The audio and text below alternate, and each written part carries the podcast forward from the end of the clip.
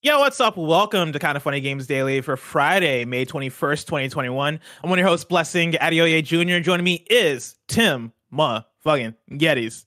I know it's not the out today se- section of the show yet, Mm-hmm. but I just want to start it off saying out today is Olivia Rodrigo's album Sour. And I haven't listened to it yet, but I can't wait to get off this show and to inject it into my eardrums, my Tim, ear holes. Blessing. I've been listening to it literally all morning. Yeah, hell and yeah, let me bless. tell you, let me tell you, Olivia Rodrigo, she has a future ahead of her. Oh, you know, uh-huh, like she's uh-huh. gonna she's gonna make it out the hood with this one.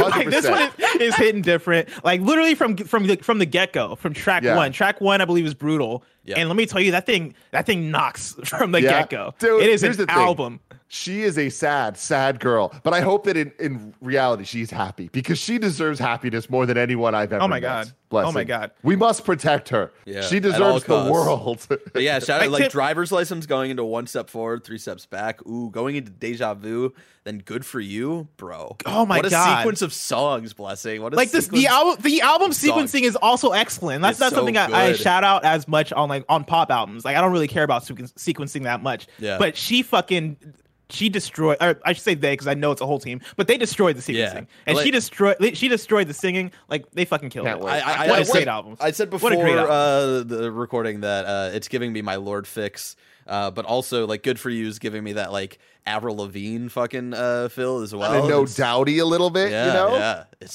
so. Good. I like over the years I've always I've always seen Greg talk about how much he loves Taylor Swift and that's always been a thing that's struck me as interesting because Yeah. Greg Miller doesn't strike me as like at first blush a Taylor Swift fan right like this Uh-huh. guy late 30s listening to listening to Taylor and I've always like I've always been like you know what man people have their taste people love what they love but Mm-hmm. man lis- listening to this Olivia Rodrigo album I get it now because Yeah. the, the whole first song is about how tough it is being 17 Uh-huh. and listen to it, I'm like, and I'm It like, I'm listening, I'm like, yo, she's saying some shit right now. She says, like, I'm like, I, have a driver's license. You know, I, yeah, can I, have a you. driver's license. I can relate to this. Oh my god! Everybody go listen to Olivia Rodrigo album. It's incredible. Also, watch High School Musical, the musical, the series. It's on. It's on right now. Disney Plus. Episode two just dropped yesterday. But Tim, Mm-hmm. that's not what this this show is about. This show is about video games and video game news. So let's talk about as I accidentally open Photoshop and it does the thing where it opens for like five minutes straight and I can't get it off the stream. Let's talk about Netflix getting into video games, Overwatch changing the game, and more because this is Kind of Funny Games Daily. Each and every weekday at 10 a.m. live right here on twitch.tv slash Kind of Funny Games. We run you through the nerdy news you need to know about. If you're watching live, you can correct us when we get stuff wrong by going to kindoffunny.com slash you're wrong. If you don't want to watch live, you can watch later on youtube.com slash kindoffunnygames, roosterteeth.com, or you can listen later on podcast services around the globe by searching for Kinda Funny Games Daily. To be part of the show, to patreon.com slash Kinda Funny Games, where bronze members or above get to write in, and silver members or above get the show ad free with the exclusive daily post show. Housekeeping for you. Remember, today we're streaming for the Palestine Children's Relief Fund at 11 a.m. Pacific time right here on twitch.tv slash kind of funny games. Uh, you can start donating and learning about the charity right now on Kind kindoffunny.com slash Palestine. And let me tell you, we we opened up the link uh, at the beginning of the week, and you guys have, have been smashing the goals left and right. Our previous goal was $25,000, and you guys have already smashed past that, which has been Oh my incredible God, to see. really? Yeah. Yeah. Oh we're- yeah, we're, past almost that. at twenty six thousand. The beginning of the week, like like Greg has been saying, like when we opened it up on Monday, uh, the goal was five thousand dollars, and it was one of those things of like we might get a little bit of that throughout the week, and then like really push for it on Friday, uh, and like uh, hopefully make it and stuff like that. The fact that the best friends have shown up so strongly, uh, and that we keep like uh, making new benchmarks, and the the best friends keep hitting them is just I, fills all of our yeah, hearts. and- it's yeah. it's truly incredible. Like every now and then, I get a strong thing. reminder. I get a strong reminder about how awesome it is that we have the kind of funny community. And this has been another one of those ones where it's like, damn, this is incredible. You guys You totally know, showed up. With that, right now we are at twenty five thousand eight hundred and sixteen dollars. By the end of Kind of Funny Games Daily, I want us to be at that twenty six k. Shouldn't be hard. Let's hit it. Just a couple hundred away. Kindoffunny.com Let's slash Palestine. Yeah. Thank you, best friends. Also, thank you to our Patreon producers, Blackjack and Tom Bach. Today, we're brought to you by Caviar and Credit Karma, but we'll tell you about that later. For now, let's begin with what is and forever will be the Roper Report. It's time for some news. We have five stories today. a baker's dozen. Oh my God. Oh my so god, funny when it sounds like he gets sucked out of a spaceship Yeah. and then sucked back in. Uh, the kids That was hear that. incredible. That, That's just Discord on your guys. that's side. only us. That's Barrett breaking Aw, the Discord damn. barrier. That's fantastic. yeah. Story number one Netflix really wants to get into video games. I'm pulling from Nicole Carpenter at Polygon. Netflix is reportedly searching for an executive to head up an expansion into video games, according to a report published Friday by The Information. The report Ooh. suggests Netflix has a pro- that sounds like like a uh, almost like a secret organization right there. Mhm. The information. The report suggests Netflix has approached multiple veteran game industry executives regarding the position, which would expand its efforts into video games. The information reported that Netflix is considering a bundle of games available via a subscription, like Apple Arcade. Uh, the Apple Bundle launched in 2019 with a number of exclusives and timed exclusive games available for $4.99 a month. Apple has continued to support the platform by adding new games at a, at a pretty pretty consistent pace. A Netflix spokesperson told Polygon the company is, quote, excited to do more with interactive entertainment, end quote. Quote, our members value the, the variety and quality of our content. It's why we've continually expanded our offering from series to documentaries, film, local language originals, and reality TV. Members also enjoy engaging engaging more directly with stories they love through interactive shows like Bandersnatch and U- UV Wild, U versus Wild, or games based on Stranger Things, La Casa de Papel, and to all the boys we love, all, all to all the boy. To all the boys, I see. Uh, we're excited to do more with interactive entertainment. End quote. Tim, before we even get into this, to all the boys, does to all the boys have a interactive thing? Do they have a video game? You know No, no, no. They're, they're saying that like with this they could. Like Okay. they're saying all, all the properties they have the, the rights to. Gotcha. there could gotcha, be dope gotcha. games based on them. And I can Gotcha. imagine a game based on To All the Boys I Loved Before being interesting. Yeah, no, that could be. I mean, we got the Stranger Things game, and that was definitely that was definitely a game that came out. Stranger Things Mhm. three. Uh, Yeah. Where do you where are you at with this whole thing? Like, do you think where, where how do you think Netflix takes this? Uh, do I don't think they take it anywhere. I, I think that this is one of those things that is a news story today, but probably won't be talked about in the future. You know, Netflix has kind of dipped its toes into the the waters of video games before. I remember at the last E3, the last in person E3, which must have been 2019, uh, during the Geoff Keighley show, Netflix was there in a, in a big way. Uh, there was a whole bunch of different conversations with them talking about their games and stuff, and that included the Stranger Things 3 game. But uh, jumping ahead to this, I think that it this is a money move. Clearly, it's just them trying to diversify their revenue streams and all that, trying to figure out where else they can kind of like drain some money out of people. Um, and you know, these subscription services are kind of not the way of the future; they're the way of the now. It's it's happening, and the the game space is uh, kind of trying to develop that and figure out what it looks like with things like Game Pass and Apple Arcade and whatever it could look like on Netflix. I imagine would be part of the Netflix um, subscription, not an additional subscription, just to kind of add value to what they have because they need to compete with the likes of Disney Plus and HBO Max, just kind of gobbling things up and getting more and more powerful in the streaming space. Um, but I think that this news is kind of like, eh, whatever. Nothing really good's going to come from it, with the exception of more things potentially like Bandersnatch. I think interactive TV shows is probably a, a, wiser course for Netflix to go down than video games themselves or Mhm. video games based on their properties.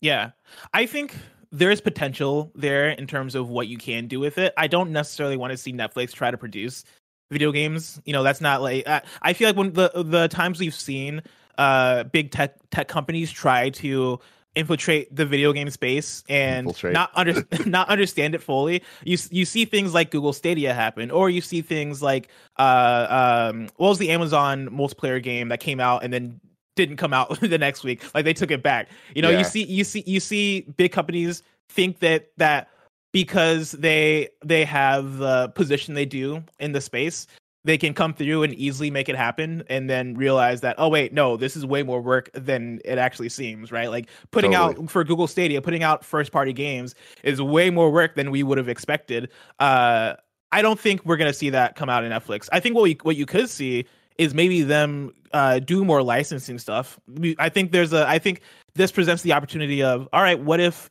you saw Netflix do what Marvel Games is doing, or what we've Mhm. seen, like what Star Wars is doing, right? Like hit up the the division team to work on a new game. Uh, what if Netflix did that with their properties, especially since, since they've kind of dipped their toes into that a little bit with the Stranger Things game? hmm I wonder if that is a route. Uh, And I wonder if that route would work for them.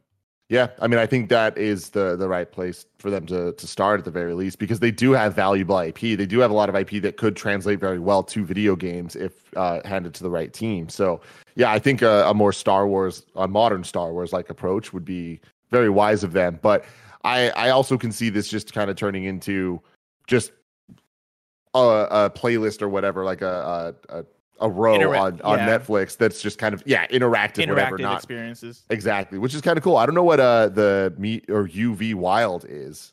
Do you know? No, I my I thought that was like a man versus wild like spinoff or some shit. That's what it sounds like, but I'm not positive. Kind of funny.com Okay. slash you wrong. If you have any clarification on UV Wild, Bandersnatch Uh, the- was the, one. The the chat's already saying yeah, it is.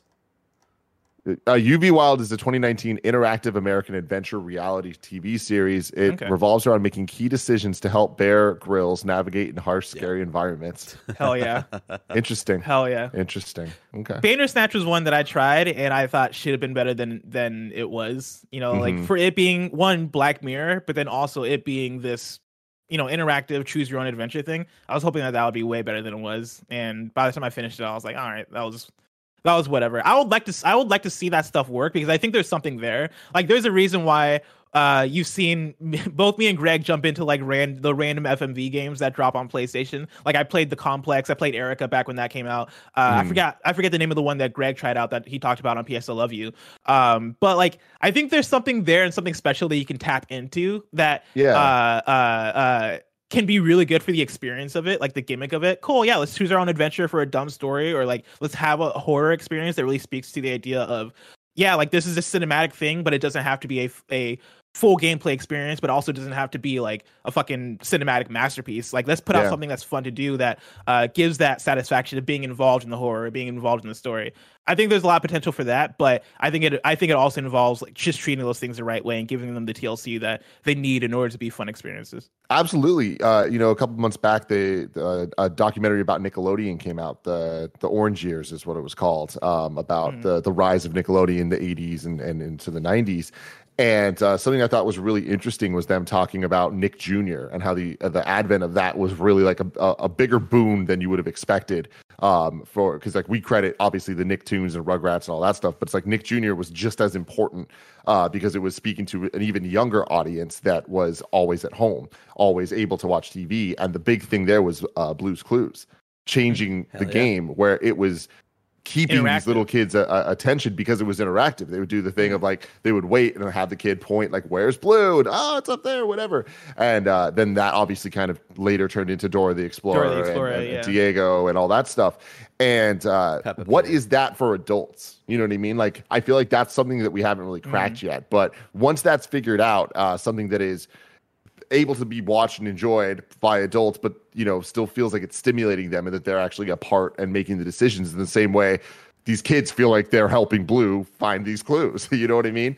That Yeah. could be really interesting. But yeah, so far Bandersnatch wasn't really it. Even on the video game side, they haven't really nailed it, like with Erica and, and things like that. But so we we've had like things like you know Until Dawn, which is way more of a g- game experience than something like Erica, which is literally live action. You know, I, we've had we've had uh, uh, hints of that and hints of genius with that with something like Mhm. Until Dawn.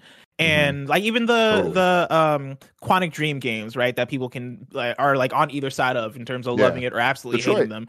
Uh, but like Detroit Become Human is another example of like yeah, there's something there, right? People like the butterfly effect thing. People, I think, uh, a lot of people are appreciative of what those games go for. Like, there's a way to marry those experiences in terms of the cinematic with the the um, choose your own thing or the the uh, uh, interactive that I think can I think can work, and that I think if Netflix can tap into the right way, can really be great for them. But Mhm. one, that's gonna be a challenge, uh, and two, that's like a that, I don't even know if they'll get that far with it with it being Netflix and it being like a thing of like, all right, how much do they really want to put into actually going hard and actually Yeah. putting in the work that it, that that they need to make that work to make. I mean, good. they're they're gonna have to do something because Netflix is losing the market share, and it, it's gonna take time. They're in a fantastic place. They have more subscriptions than anyone else right now. But will that be true in a couple years if they don't find and identify kind of different verticals for them to to add to their portfolio to be able to stack up and compete?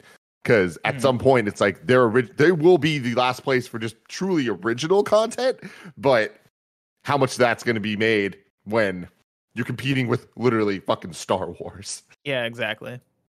Tim, speaking of big changes, uh, story number two Overwatch 2 is changing to a 5v5 game. This is from Michael McWhorter uh, at Polygon. Big changes are coming for Overwatch 2, starting with a substantial alteration to the hero shooters player versus player mode. For Overwatch 2, Blizzard will switch PvP from two teams of six the current player count uh, in Overwatch to two teams of five. That's right. The game that's been a, a 6v6 battle for the past five years will change to 5v5. Overwatch game director Aaron Keller announced the change during a live stream on Thursday. Keller said that the new team composition of Overwatch 2 will consist of two damage heroes, two support heroes, and one tank. Keller explained that tanks can be problematic and noisy, and that Blizzard has always tried to make our combat easy to read and very understandable. And sometimes it's just hard to track what 11 other players are doing on the battlefield.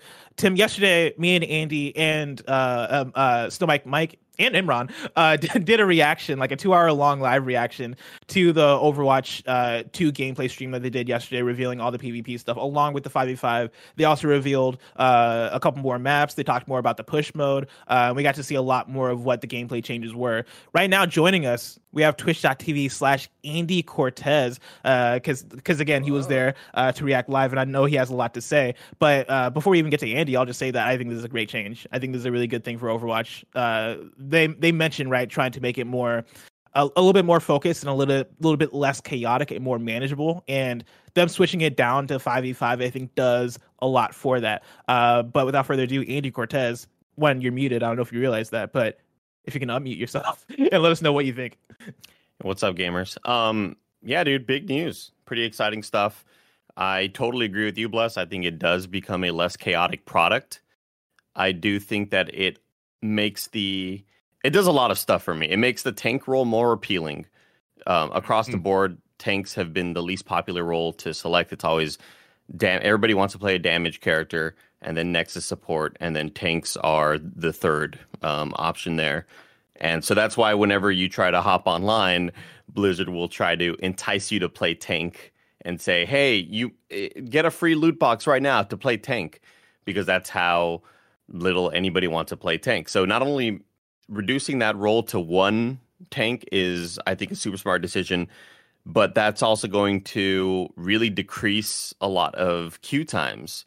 You know, people mm-hmm. wait sometimes fairly long to get into games because nobody wants to pick tank and everybody's queued up for damage. Um, and so that'll definitely lower the queue times there since there's one less role to actually fill a spot for. But beyond that, the tank role also just becomes a little bit more formidable. It becomes a little bit more fun to play, I would say, because they are going to make these tanks have more abilities and, you know, uh, maybe not even adding abilities, but just multiplying their abilities. So yeah. we all know, uh, we saw in that demo, Reinhardt has this move called Fire Strike where he swings the hammer, shoots sort of a wave of damage towards an enemy and now Reinhardt could do that two times in a row now with uh, without mm. a cooldown. Um, yep. Zarya we, has two charges on her yeah, orb. Zarya. It seems like they're doing a lot for Zarya can bubble herself twice. Yeah, they're they're essentially making these. Uh, Winston now, who's the the the big gorilla who just sort of flies all over the map. Instead of just being more of a zoning type character to jump on the back line and then peel out whenever you need to to get healed, uh, Winston now has. At first, Winston only had this sort of electrical charge thing that would be really, really close range. And when that sort of runs out of ammo, you back out and you piece the hell out because you don't want to get killed and you know sort of destroyed or whatever. But now Winston has this sort of charge beam shot to go along with that um, to just make these characters a little bit more fun. And I think it's I think it's fucking great, and it's also going to make Overwatch League more interesting because not only will it, you know, reduce that visual clutter like they were mentioning, but I mean, there's, there's going to be a lot of going to be a lot of tank players without jobs now, which is yeah. Well, I mean, there's literally I should pull up the IGN article because there is an IGN article that went up uh, right before we even started recording that was about how uh, there are Overwatch players that are fearing for their jobs after the the PvP updates. Uh, I have it right here. It's from Joe Skrebels. Uh, uh, it goes like this. Blizzard yesterday announced that Overwatch will see its PvP mode reduced from 6v6 to 5v5 when Overwatch 2 is released. And it's a move that's left many professional players of the game worried about their future in the esport and dismayed about the way it was announced. In a two hour live stream, the Overwatch team announced the change, which will see one tank class role removed from PvP games. At the same time, the tank role as a whole uh, is being is being adapted for Overwatch 2, with many characters seemingly due to, to receive major changes to their playstyle. Following the announcement, multiple tank players in the, in the official Overwatch League signaled their their dismay, not just not just at having to uh, relearn their chosen characters for the highest levels of play, but also at the potential of being uh, dropped from their rosters.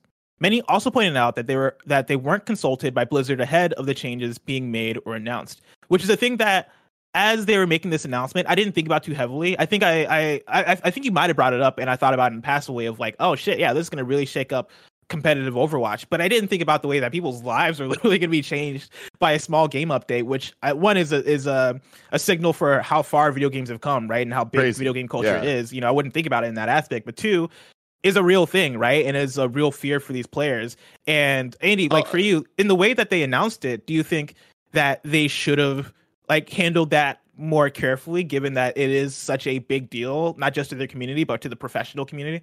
I mean, I don't know if there's any right way to do it. You know, it's similar to when we hear about game developers learning that they were fired or laid off through a tweet, you know, through some industry insider, you know, leaking info that everybody's getting laid off. So there's there I think the right thing to do would maybe have been to let them know beforehand, but then that info leaks and then yeah. the community gets like, mad anyways. How do you, I, I don't know if there's let, a right like, way the, to do it. How do you let the entire Overwatch pro community let uh, know this without it being a wide announcement to everybody? Because and I'm sure you that just, info is going to leak. I'm sure you just do it, but also, you know, Blizzard wants to sort of make this a bigger announcement, right?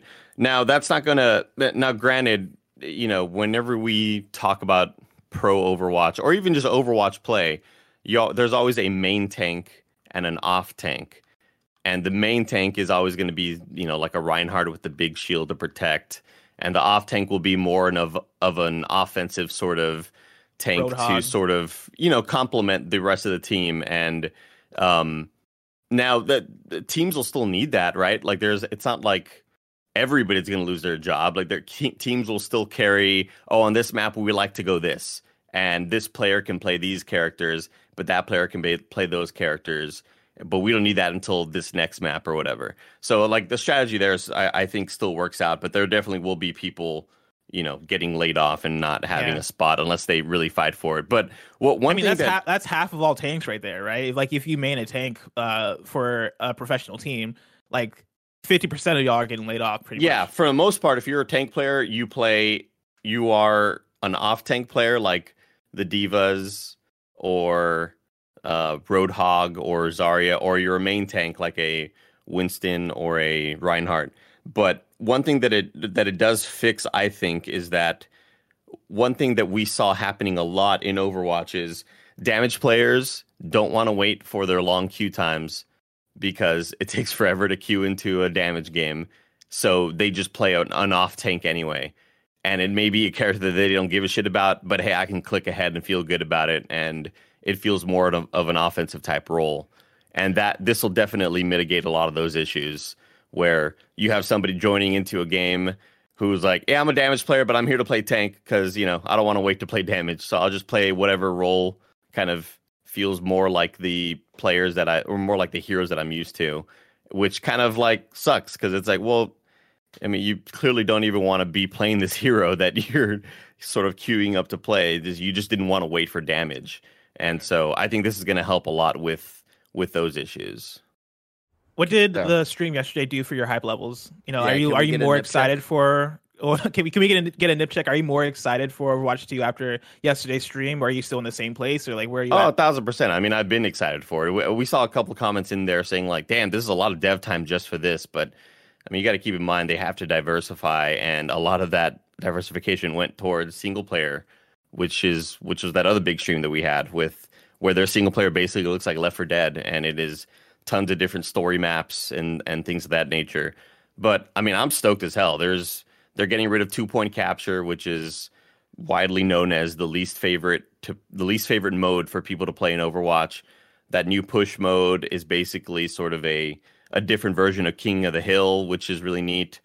And all the new maps look awesome. I'm just really excited to actually hopefully play some sort of closed beta in the next, you know, maybe at the end of the year or something like that, because, you know, it's just, I know the capability of Blizzard and how beautiful they can make this game.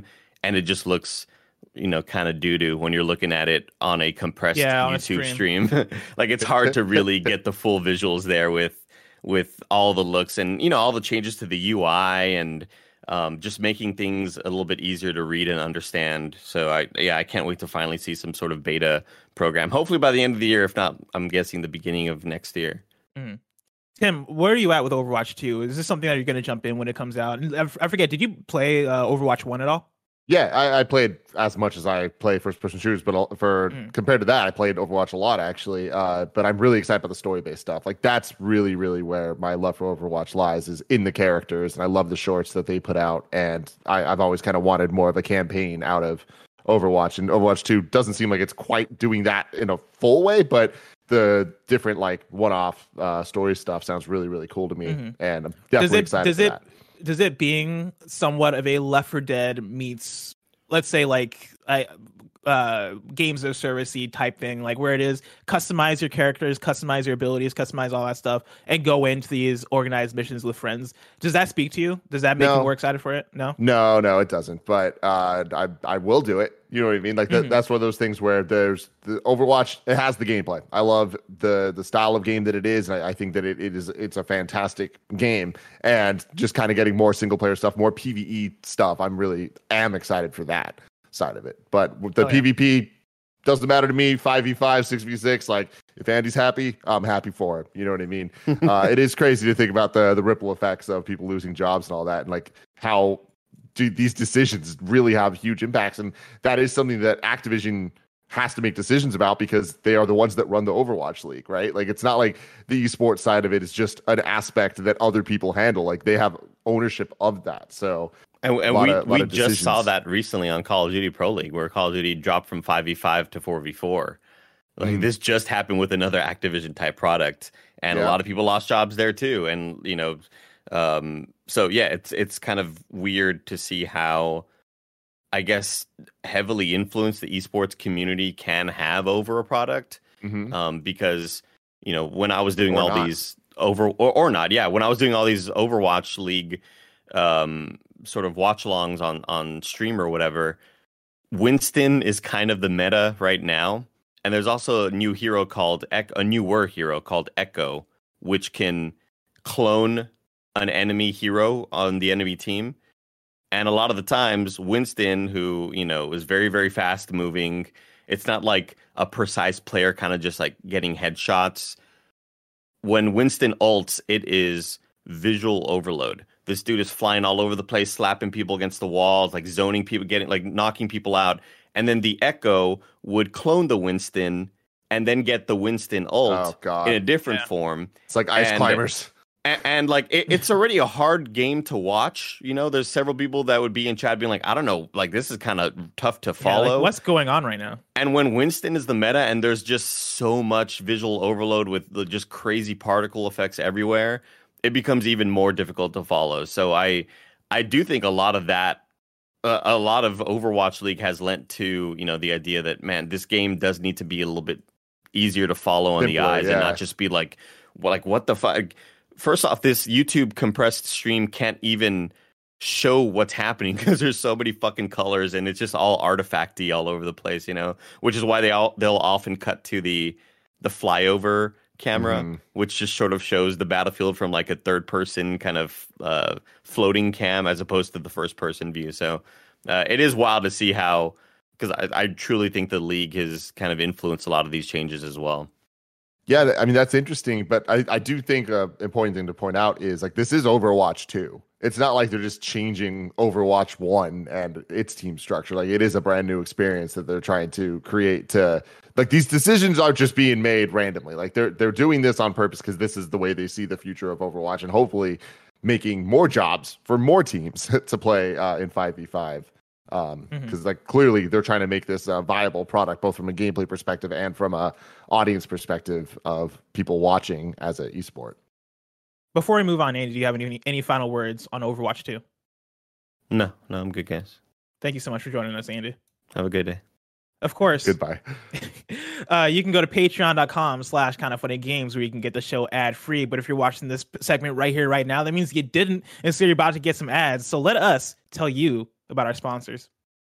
This episode is brought to you by Caviar. Loving good food doesn't necessarily mean you're able to cook well. If you want a good meal but need a little help, let the restaurant come to you. Caviar can help. I do it all the time. Let's be honest. I can't cook at all, and that's fine because I have Caviar to help me. Any food that I'm looking for, they will come deliver it right to my door. It's easy, it's great. Next thing you know, I'm eating some good food. Caviar is the food delivery app for people that are into good food. They bring the best local restaurants directly to your doorstep. Other apps may have the national chains, but Caviar keeps it local. Those hidden gems in your neighborhood, they're on Caviar. And I know this well. All the local taquerias that I love so much are now at my fingertips and they come right to my door and it's fantastic. If you're not sure what you want to eat, you can let Caviar's staff picks recommend the best spots in your neighborhood to find your new favorite. Caviar curates local options for every taste, whether it's the perfect Reuben from the sandwich shop or the best Indian vegan curry. You always have options for whatever you want, and options are always good, my friends.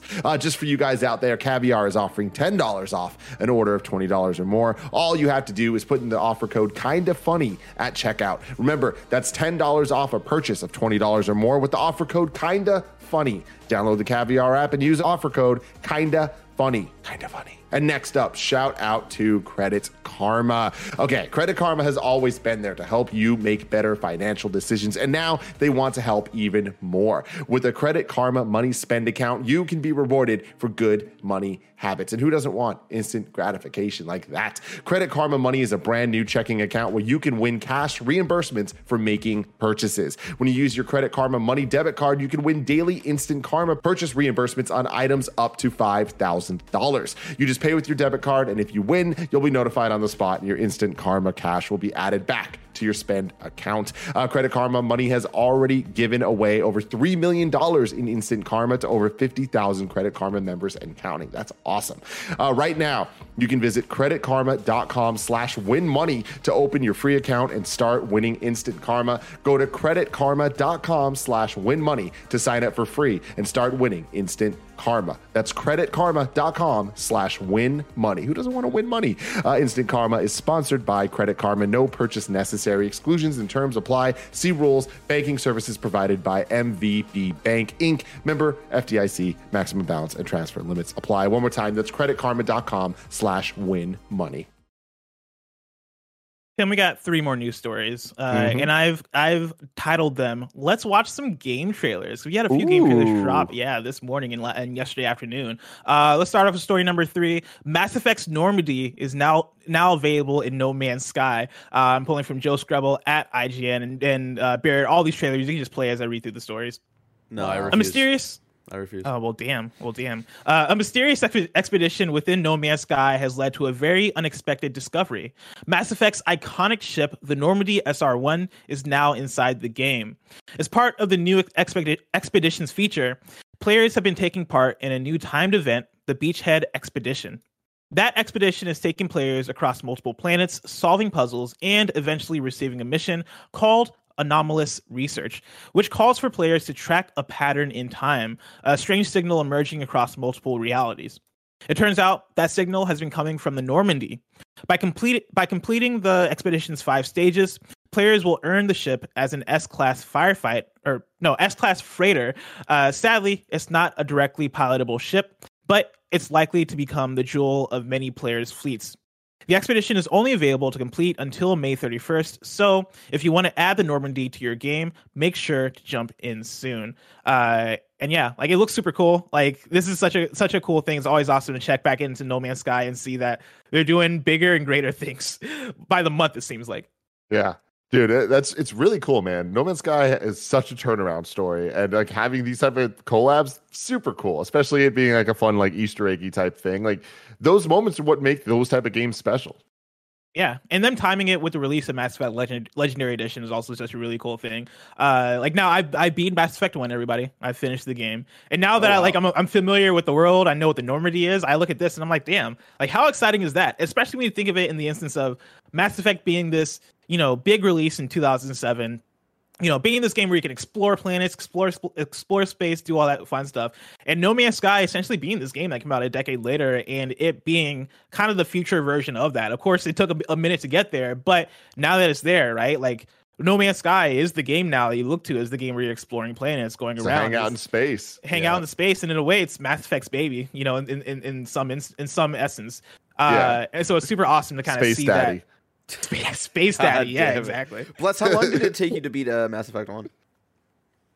Uh, I want to say my game cl- my game clock was at like 17, 18 hours. Okay. I mainlined it for the mo- for the most part though. I didn't I'm, do I'm, I'm many like of the side six quests. hours in. I I- started doing some side quests uh, the other night. So, but Yeah. no, I, I also My- picked a. I, I restarted Psychonauts one because I'm expecting two to come out soon. So Mm. now I gotta f- figure out the balance between these two games. It took it took way quicker than I expected to beat Mass Effect One, and it, in the time the time flew by. I was surprised by how quick it felt like I beat that game. Mm. Uh, and I was I was playing with the idea that like I want to get to Mass Effect two and three because I know the gameplay shines way better in those games. and so like if I can get Mass Effect one over with and get into two and three, that's where I'm gonna I, really. wa- I want to at least get to two and like get into a chunk of two before like I decide to drop off of it. So yeah, I, I still want to push through. Yeah. Uh, Barrett, I sent assets a video that I would like to watch because Oh. now we're in this trailer watching time. It's not a trailer, but it is a Mass Effect thing that we Mm. made at IGN a long time ago, and I haven't seen it in a long time. So we'll see. We'll While see Barrett's pulling this is. up, Tim, have you are you gonna play Legendary Edition? I feel like I've asked this before, but I've already Yeah, yeah, yeah I, uh, definitely. Uh, not well, not sorry, not definitely. I'm going to give it a Mhm. shot. I I've never really gotten into to Mass Effect. I I beat the first game a long time ago uh, Mhm. when it came out, or when it came out on PlayStation. Okay. Eventually, yeah. um, but yeah, it, it, there's something about it where I was just like, I, I'm not super grabbed by this type of game, but that's a me problem. Mhm. Yeah, let's check this out. I'm Naomi We Kyle, host of Cheap Cool Crazy, the best show on Start. On our show, we point you to some of the most awesome and obscure items on the web, and then we give them away as prizes to our viewers. This, though, I'm keeping for myself. Oh my god. And god. the best part is, She has the biotic arm. all the bells and whistles. That's dope as fuck. Yo, That's dope as fuck right there. That's awesome. Well, that's my ride. For audio listeners, it's the Normandy. Oh my god.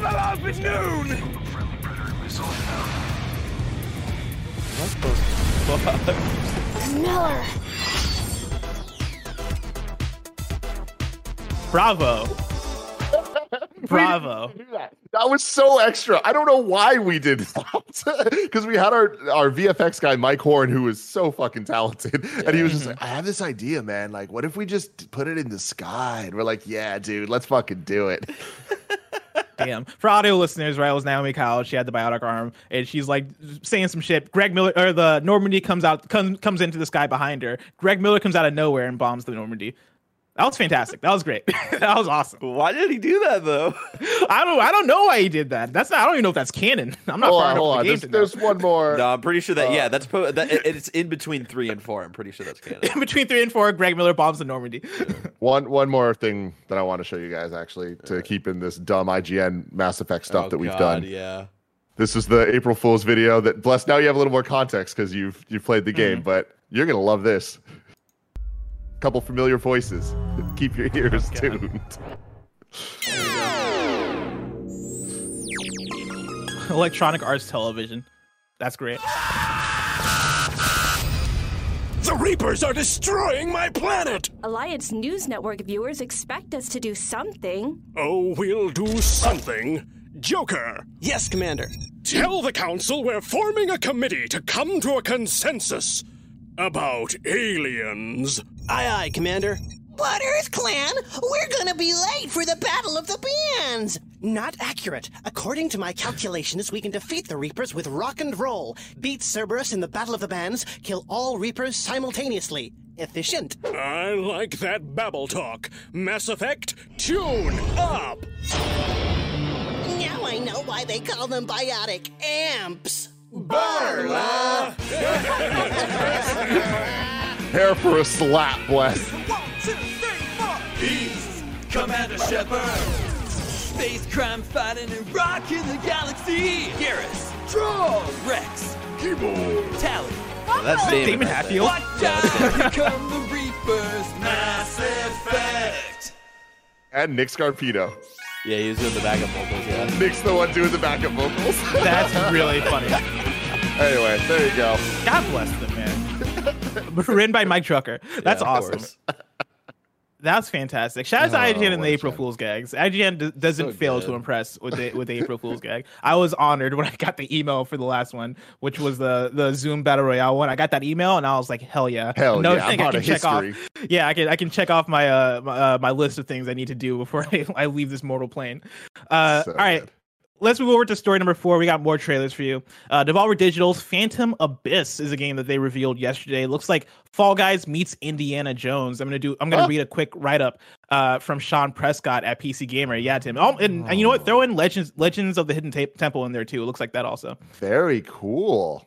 Phantom Abyss is a first person roguelike about exploring randomized temples laden with traps and bottomless chasms.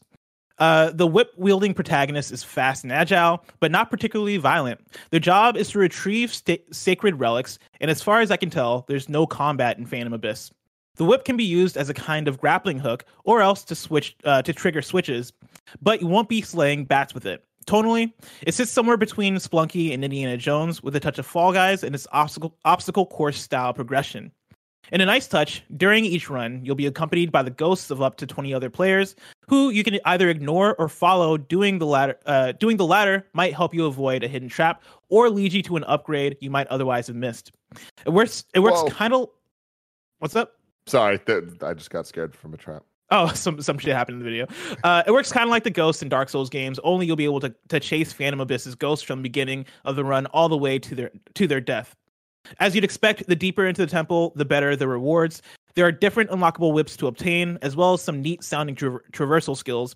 You can unlock double jump, an Apex Legends style extended slide, and a glide jump, among other things.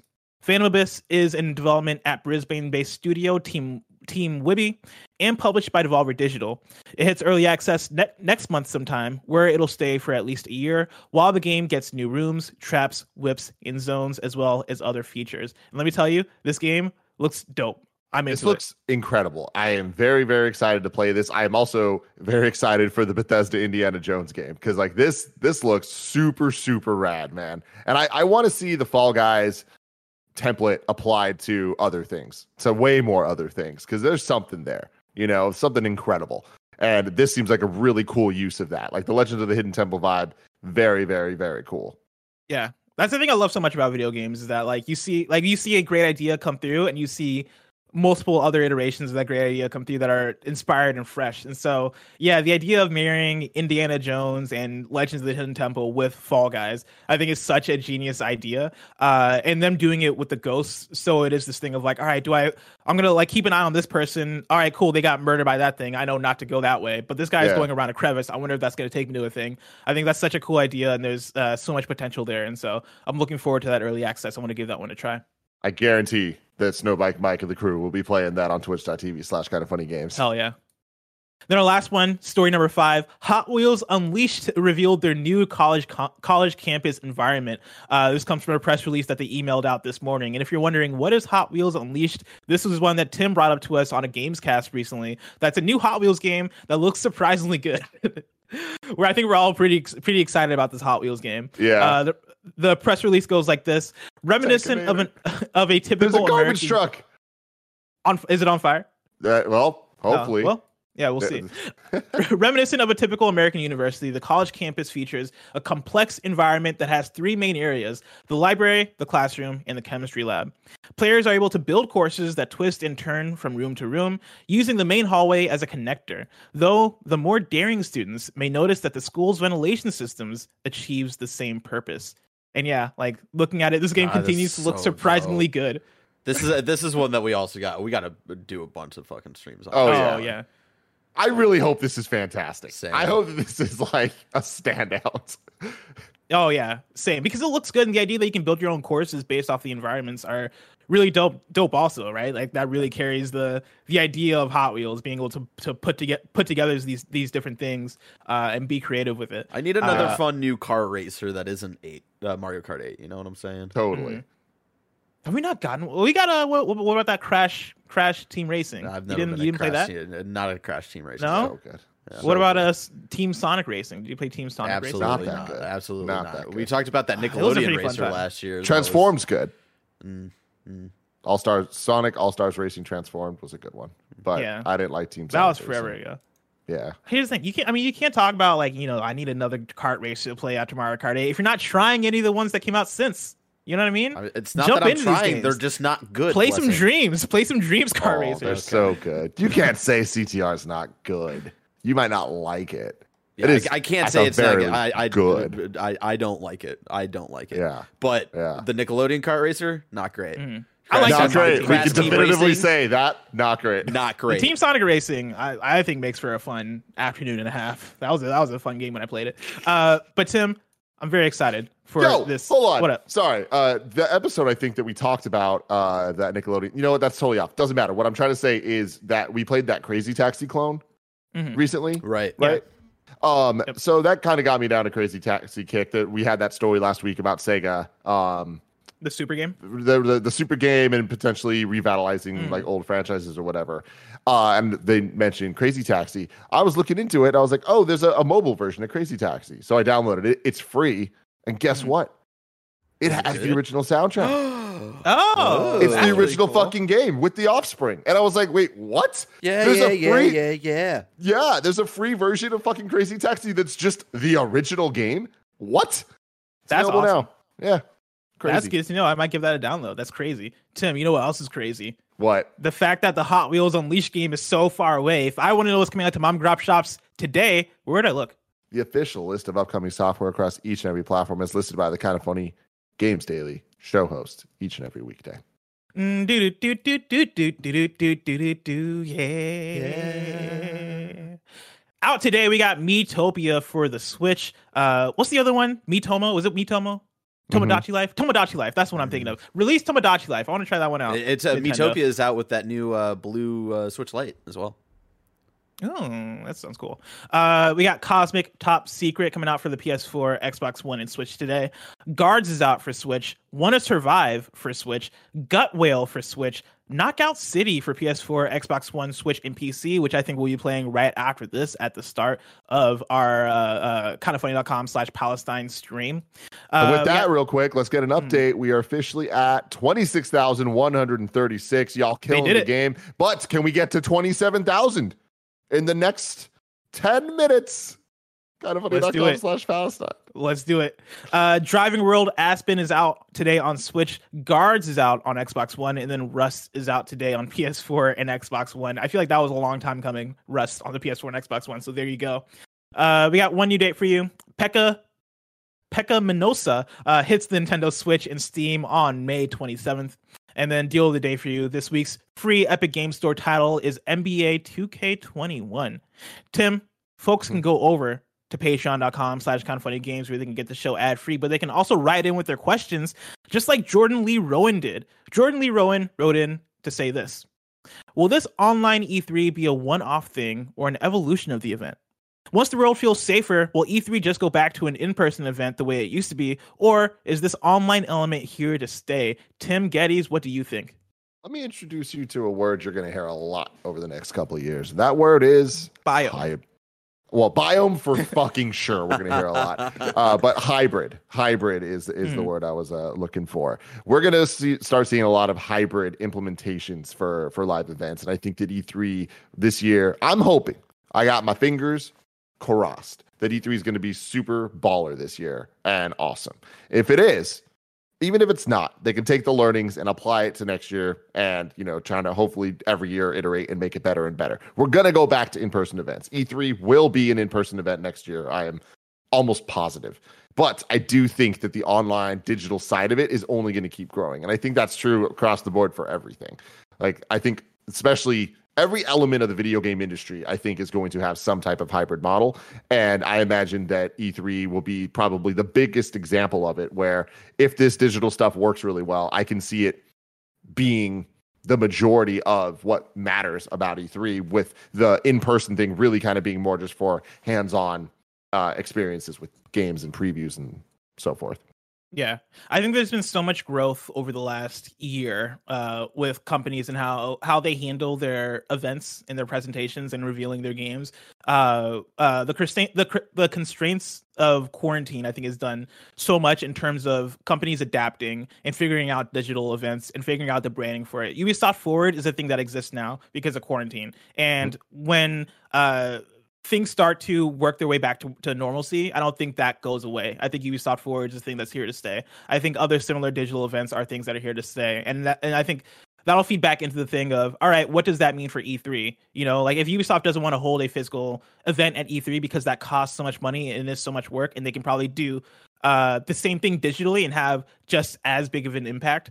Uh, you know, that brings up the question of why do it, and you are going to see. I think after this E3, right, based on the success of it and how well it, it ends up do it, it, it ends up doing, you're gonna see uh companies make decisions as far as all right cool we're going to do a digital event but we'll just connect it to e3 in terms of brands and maybe we'll do demos at a physical e3 but mm-hmm. in terms of our big presentation we're going to separate that a little bit more uh or hey like doing doing stuff doing demos you know via parsec or via discord has worked so well for us over the last year why stop doing that? You know, when yeah. flying people out or uh, uh, throwing these big events costs us so much money. If we can have the same impact while doing it this way that we've been doing, why change it? I think you're going to see people ask that same question. But with the with how E3 has been operating over the last few months in terms of announcing the partnerships, announcing what it looks like, See, it seems like they're making a lot of the right moves, which I was very worried about toward the beginning of the year. Closer and closer we get to E3, the more and more confident that I personally am in E3, and I think that might speak to the sense of them. Uh, I, that might speak speak to the sense of importance that E3 has in the industry in terms of centralizing uh, all of this stuff. Yeah, and again, I'm, if that works, I don't think you're going to see E3 go away. I think you'll still see. I think you're uh, Tim is correct in terms of it being a hybrid, and you'll see people still connect themselves to E3 in some way, way, shape, or form. Yeah, totally. I'm still shocked that we don't have dates for the conference. We don't know what E3 looks like from a schedule perspective, and we are weeks away. It's really weird.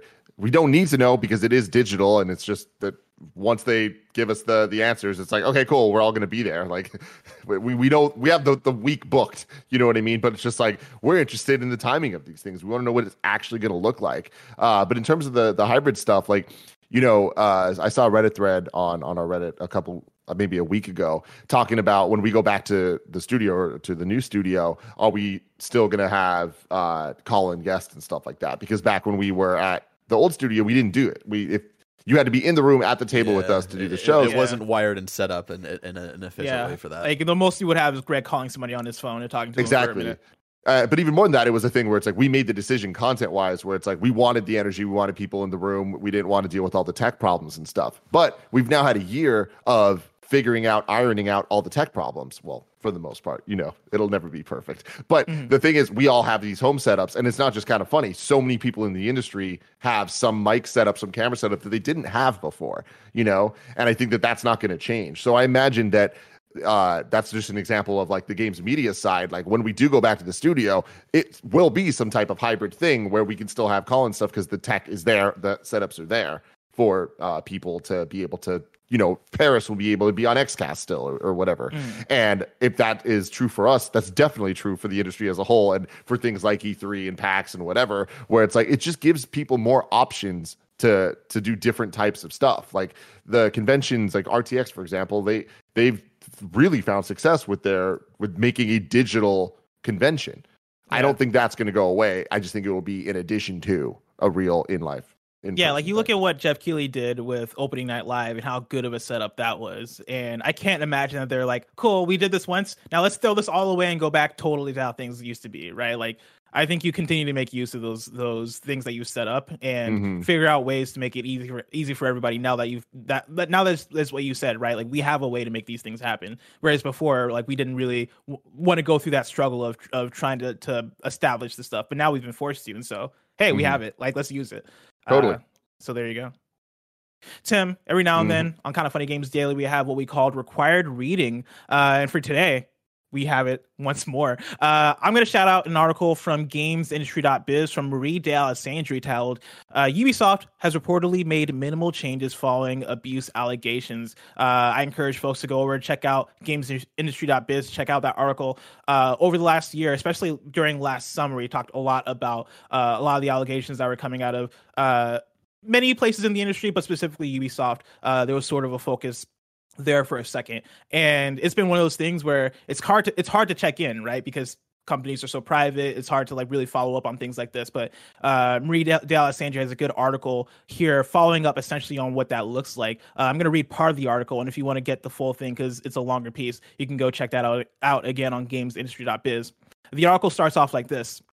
Ubisoft is not out of the woods yet, following the numerous allegations of harassment and sexual misconduct at the company that emerged last year.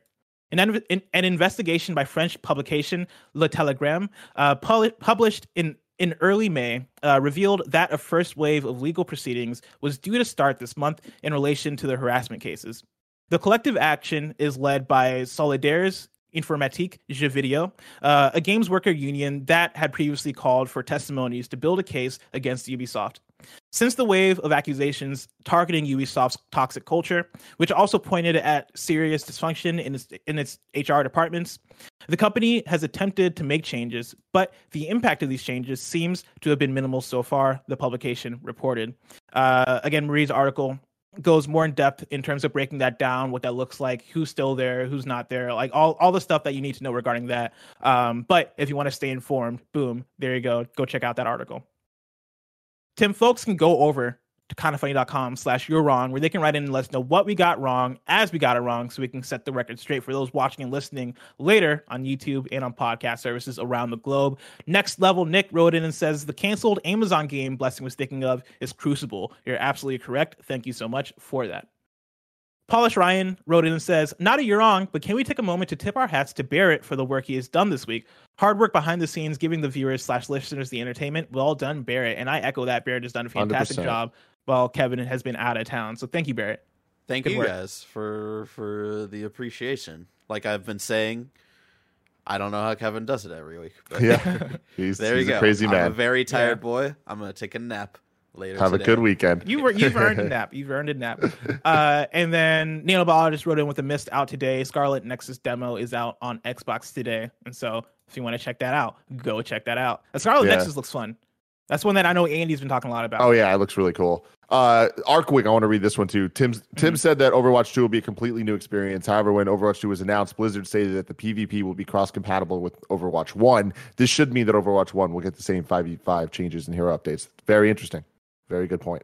Oh yeah. Oh yeah. That was when I assumed uh, you knew. That's why I didn't. I didn't. I didn't bring it up because yeah, like that's it's essentially Overwatch Two is going to be Overwatch Two is the sequel, but it's crossplay with Overwatch One. Overwatch One will be getting a lot of the same updates. Overwatch 2 I Mhm. believe the thing is that the single player specifically is going to be exclusive to Overwatch Two, along with probably some technical upgrades. The game will probably look better. They, there's still a lot more yet to be revealed in terms of what that looks like, but uh, yeah, no, like it is. They they are connected um, in a sense. hmm Today's Friday, which means next week is a whole new week for Kind of Funny Games Daily. Next week's hosts go like this. On Monday, it's me and Tim. That's right, we're back at it like a bad habit. Tuesday, it's Greg and Gary Whitta. Wednesday, it's me and Tim again. Thursday, it's me and Tim again. Is this right?